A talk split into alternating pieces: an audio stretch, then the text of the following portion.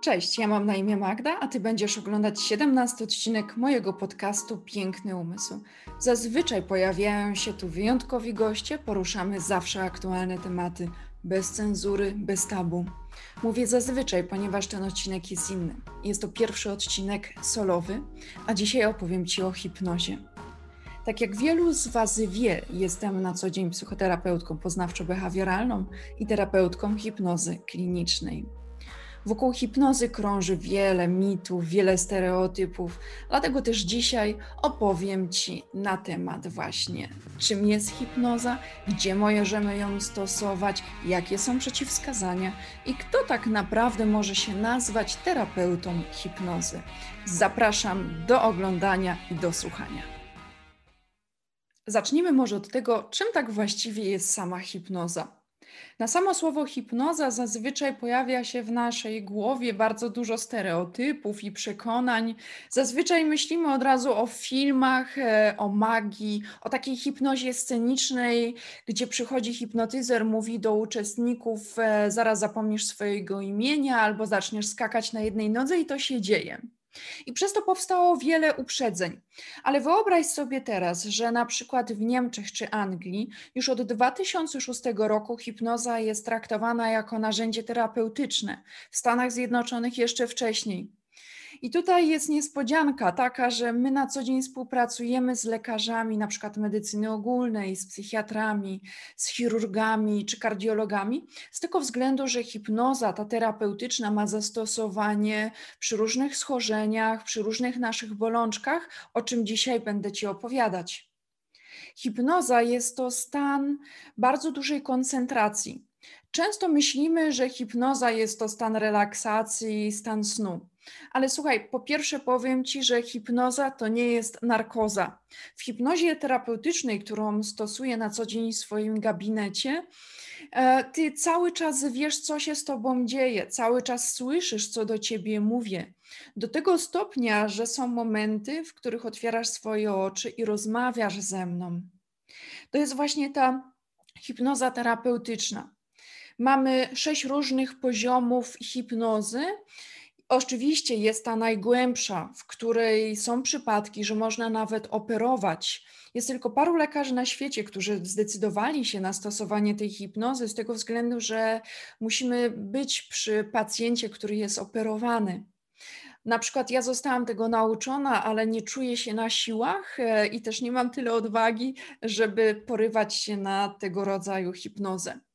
To, co ja na przykład na co dzień stosuję, to jest ten środkowy poziom hipnozy, w której właśnie, tak jak wspomniałam, jesteśmy w stanie rozmawiać, ty pamiętasz, co się z tobą działo, o czym rozmawialiśmy. Czyli ten stan hipnozy też nie jest niczym innym, czego doświadczasz na co dzień. Może zdarzyło ci się już, że jadąc samochodem przeoczyłeś zjazd na autostradzie Albo na przykład e, robiąc coś, byłeś tak pogrążony w swoich myślach, że nagle ktoś wszedł do pokoju i ty się przestraszyłeś. Albo oglądając coś w kinie, była jakaś brutalna scena i w tym momencie aż skuliłeś się, odczuwając ten ból, który odczuwa bohater na ekranie. Albo też słuchając muzyki, to są właśnie te sytuacje, w których doświadczamy naturalnego stanu transu hipnotycznego. Tego stanu transu hipnotycznego będziemy też doświadczać zaraz po przebudzeniu i zaraz przed zaśnięciem, gdy nasz mózg jeszcze rano nie zaczął intensywnie pracować, a wieczorem zaczyna zwalniać tym momencie fale naszego mózgu zaczynają się obniżać. Może słyszałeś już o czymś takim jak fale teta, fale delta? To są dokładnie takie fale, na których funkcjonuje nasz mózg, gdy zaczynamy się wyciszać, gdy wchodzimy w stan głębokiej relaksacji. Bardzo często hipnoza jest mylona ze snem, ale jest to bardzo mylne pojęcie z tego względu, że to tak jakby powiedzieć, że w dzień jest noc, a w nocy jest dzień. Owszem, jest to stan głębokiej relaksacji, którym Twoje ciało jest na tyle zrelaksowane i Twoja świadomość e, zaczyna mnie dopuszczać do siebie, Twój głos krytyczny, który masz e, w głowie, zaczyna się wyciszać. I to jest taki moment, kiedy ja mogę skontaktować się z Twoją nieświadomością, do której na co dzień nie mamy dostępu. Dlatego też na przykład, jeżeli powiedziałabym do ciebie, e, patrząc ci w oczy, słuchaj, palenie jest niezdrowe, możesz zachorować na raka płuc, ty powiesz mi, no tak, ja wiem o tym. Ale w momencie, gdy jesteś w stanie głębokiego rozluźnienia, gdy jesteś w transie hipnotycznym, gdy powiem ci na przykład taką sugestię, że zamiast papierosa jutro weźmiesz głęboki oddech i przypomnisz sobie, jak to cudownie jest wziąć głęboki oddech, jak stałeś nad morzem i te świeże powietrze wniknęło w Twoje płuca. W tym momencie ja mam szansę dotrzeć właśnie do Twojej podświadomości. Hipnoza będzie też e, stanem bardzo z konkretnej koncentracji na jednej rzeczy. Na przykład w medytacji otwieramy się na to, co jest wokół nas, a w hipnozie koncentrujemy się na jednym konkretnym temacie, na jednym konkretnym wydarzeniu, na jednej konkretnej emocji. Hipnoza znajduje zastosowanie w większości tematów, którymi zajmuję się na co dzień w tym gabinecie. Naturalnie jest parę przeciwwskazań zdrowotnych, o których e, dzisiaj Ci opowiem, ale Wymieńmy najpierw te tematy, w których hipnoza sprawdza się fantastycznie. Na pewno będzie to temat rzucania palenia, który chwilę temu wspomniałam. Wyobraź sobie, że nawet po 20, 30, 40 latach palenia jesteś w stanie po dwóch spotkaniach, po dwóch sesjach e, hipnotycznych rzucić całkowicie palenie. Z tego względu, że narzędzia, którymi pracuję, łączę terapię poznawczo-behawioralną i wzmacniam to hipnozą. Dzięki hipnozie jestem w stanie dać Ci sugestie, które właśnie będą działać na Twoją podświadomość. Podam Ci przykład. W momencie, gdy jesteś już w transie hipnotycznym, jedną z sugestii, którą będę Ci dawać, to na przykład to, że Następnym razem, zanim sięgniesz y, po papierosa, weźmiesz głęboki oddech i przypomnisz sobie, jak to cudownie jest wziąć głęboki oddech i poczujesz tą satysfakcję i dumę, która towarzyszyła ci, gdy osiągnąłeś to czy tamto. I dzięki właśnie licznym sugestiom, licznym zdaniom, które ode mnie usłyszysz, będąc w stanie hipnozy, zwiększamy szanse właśnie szybkiego, efektywnego rzucenia palenia. Hipnoza sprawdza się również w temacie odchudzania i tutaj zawsze, ale to zawsze łączę terapię właśnie wspomnianą poznawczo-behawioralną z hipnozą, która będzie wzmacniała działanie terapii. Z tego względu, że temat odchudzania jest bardzo kompleksowy. I tak naprawdę hipnoza to jest jedno, ale przy odchudzaniu oczywiście odpowiednie wyżywienie czy chociażby ruch będzie nieodłącznym komponentem. Hipnoza będzie miała również zastosowanie przy różnego rodzaju fobii, na przykład klaustrofobii, czyli lękowi przed ciasnymi pomieszczeniami, fobii przed lataniem samolotami, czy lękiem przed pająkami, psami. Tak naprawdę dzięki hipnozie to, z czym się borykasz całe życie, dzięki dwóm, trzem spotkaniom jesteśmy w stanie całkowicie zniwelować e, lub też e, sprawić, że zniknie. Cała magia hipnozy polega na tym, że dzięki psychoterapii jesteśmy w stanie osiągnąć bardzo podobne efekty, ale psychoterapia będzie trwała długo, a hipnoza jest krótka i intensywna, bardzo efektywna. Bardzo często, gdy dostaję pytanie, czym się różni jedno od drugiego, powiem tak. Jeżeli chodzi o psychoterapię, bardzo często przypomina to spacer przez las, y, gdzie wskazuję ci drogę, czasem potrzymam cię za rękę. A hipnoza jest to taka efektywniejsza i krótsza droga, ale też często boleśniejsza. To jest tak e, troszkę jak bieg e, na przełaj. Tutaj troszkę się przewrócisz, tutaj wpadniesz do błota ale tak jak mówię, to jest krótsze i efektywniejsze. Jesteśmy w stanie dotrzeć od razu do punktu zapalnego i do problemu, z którym się borykasz. Hipnoza mm, ma świetne efekty w tematach na przykład y, trudnych emocji, które przeżyliśmy i które wpływają na nasze decyzje, na nasze relacje, na relacje z samym sobą, relacje z innymi ludźmi.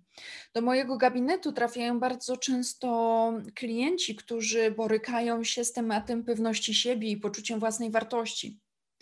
To, z czym od razu zaczynam pracować, to z emocjami, które towarzyszą temu, bo poczucie własnej wartości i brak pewności siebie to jest maska, którą nakładamy, za którą bardzo często jest temat poczucia braku bezpieczeństwa, strach przed odrzuceniem, różnego rodzaju lęki, jest to jest również e, temat wstydu.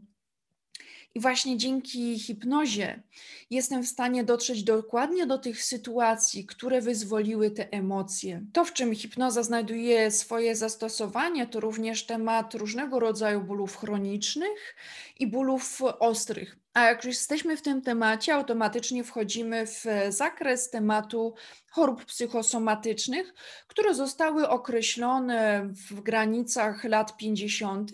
i zostały nazwane świętą siódemką, czyli Holy Seven.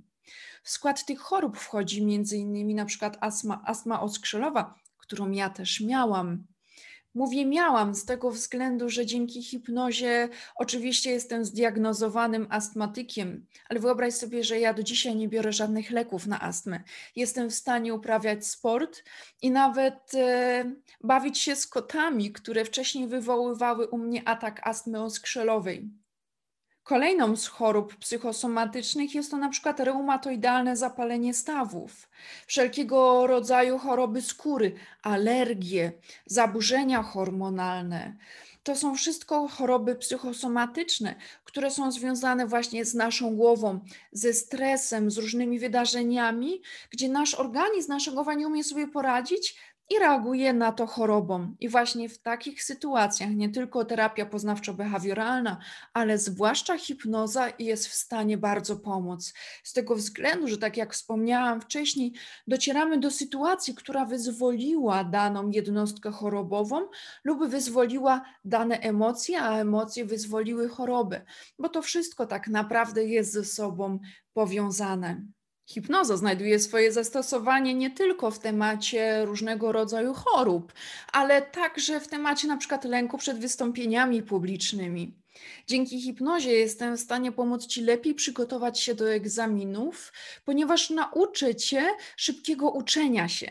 Dzięki hipnozie jestem w stanie również pomóc Ci w nauce języków obcych, czy też podnieść Twoje wyniki w sporcie. Tak więc, jak słyszysz, hipnoza ma zastosowanie w różnych obszarach Twojego życia. Jednym słowem, mogłabym powiedzieć, że hipnoza pomoże Ci podnieść jakość Twojego życia, szybciej osiągnąć zamierzone cele. Tak jak wszystko, również hipnoza ma swoje przeciwwskazania, a mianowicie przeciwwskazania zdrowotne. Dlatego tak ważne jest, że zanim wybierzesz się do osoby, która oferuje hipnozę, zapoznać się, jakie ma kwalifikacje. Z tego względu, że mówi się, że z jednej strony nie można komuś zrobić krzywdy hipnozą, a dlaczego to zaraz ci opowiem. Ale jeżeli masz przeciwwskazania zdrowotne, które teraz wymienię, to mogą być komplikacje. A te przeciwwskazania to na przykład padaczka. Z tego względu, że ja wprowadzając Cię w stan hipnotyczny, jestem w stanie podnieść energię w Twoim ciele, która doprowadzi do ataku epilepsji. Hipnozy również nie stosuje się w przypadku wylewów, udarów. Z tego względu, że udar, e, przez udar już zachodzą zmiany w strukturze e, waszego mózgu. I w momencie, gdy ja zaczynam ingerować hipnozą, ona może po pierwsze albo nie zadziałać, albo również spowodować szkody zdrowotne. Hipnozy nie będziemy stosować również przy głębokiej depresji, z tego względu, że w ogóle czym jest choroba, czym jest, czym jest ta choroba, czym jest depresja.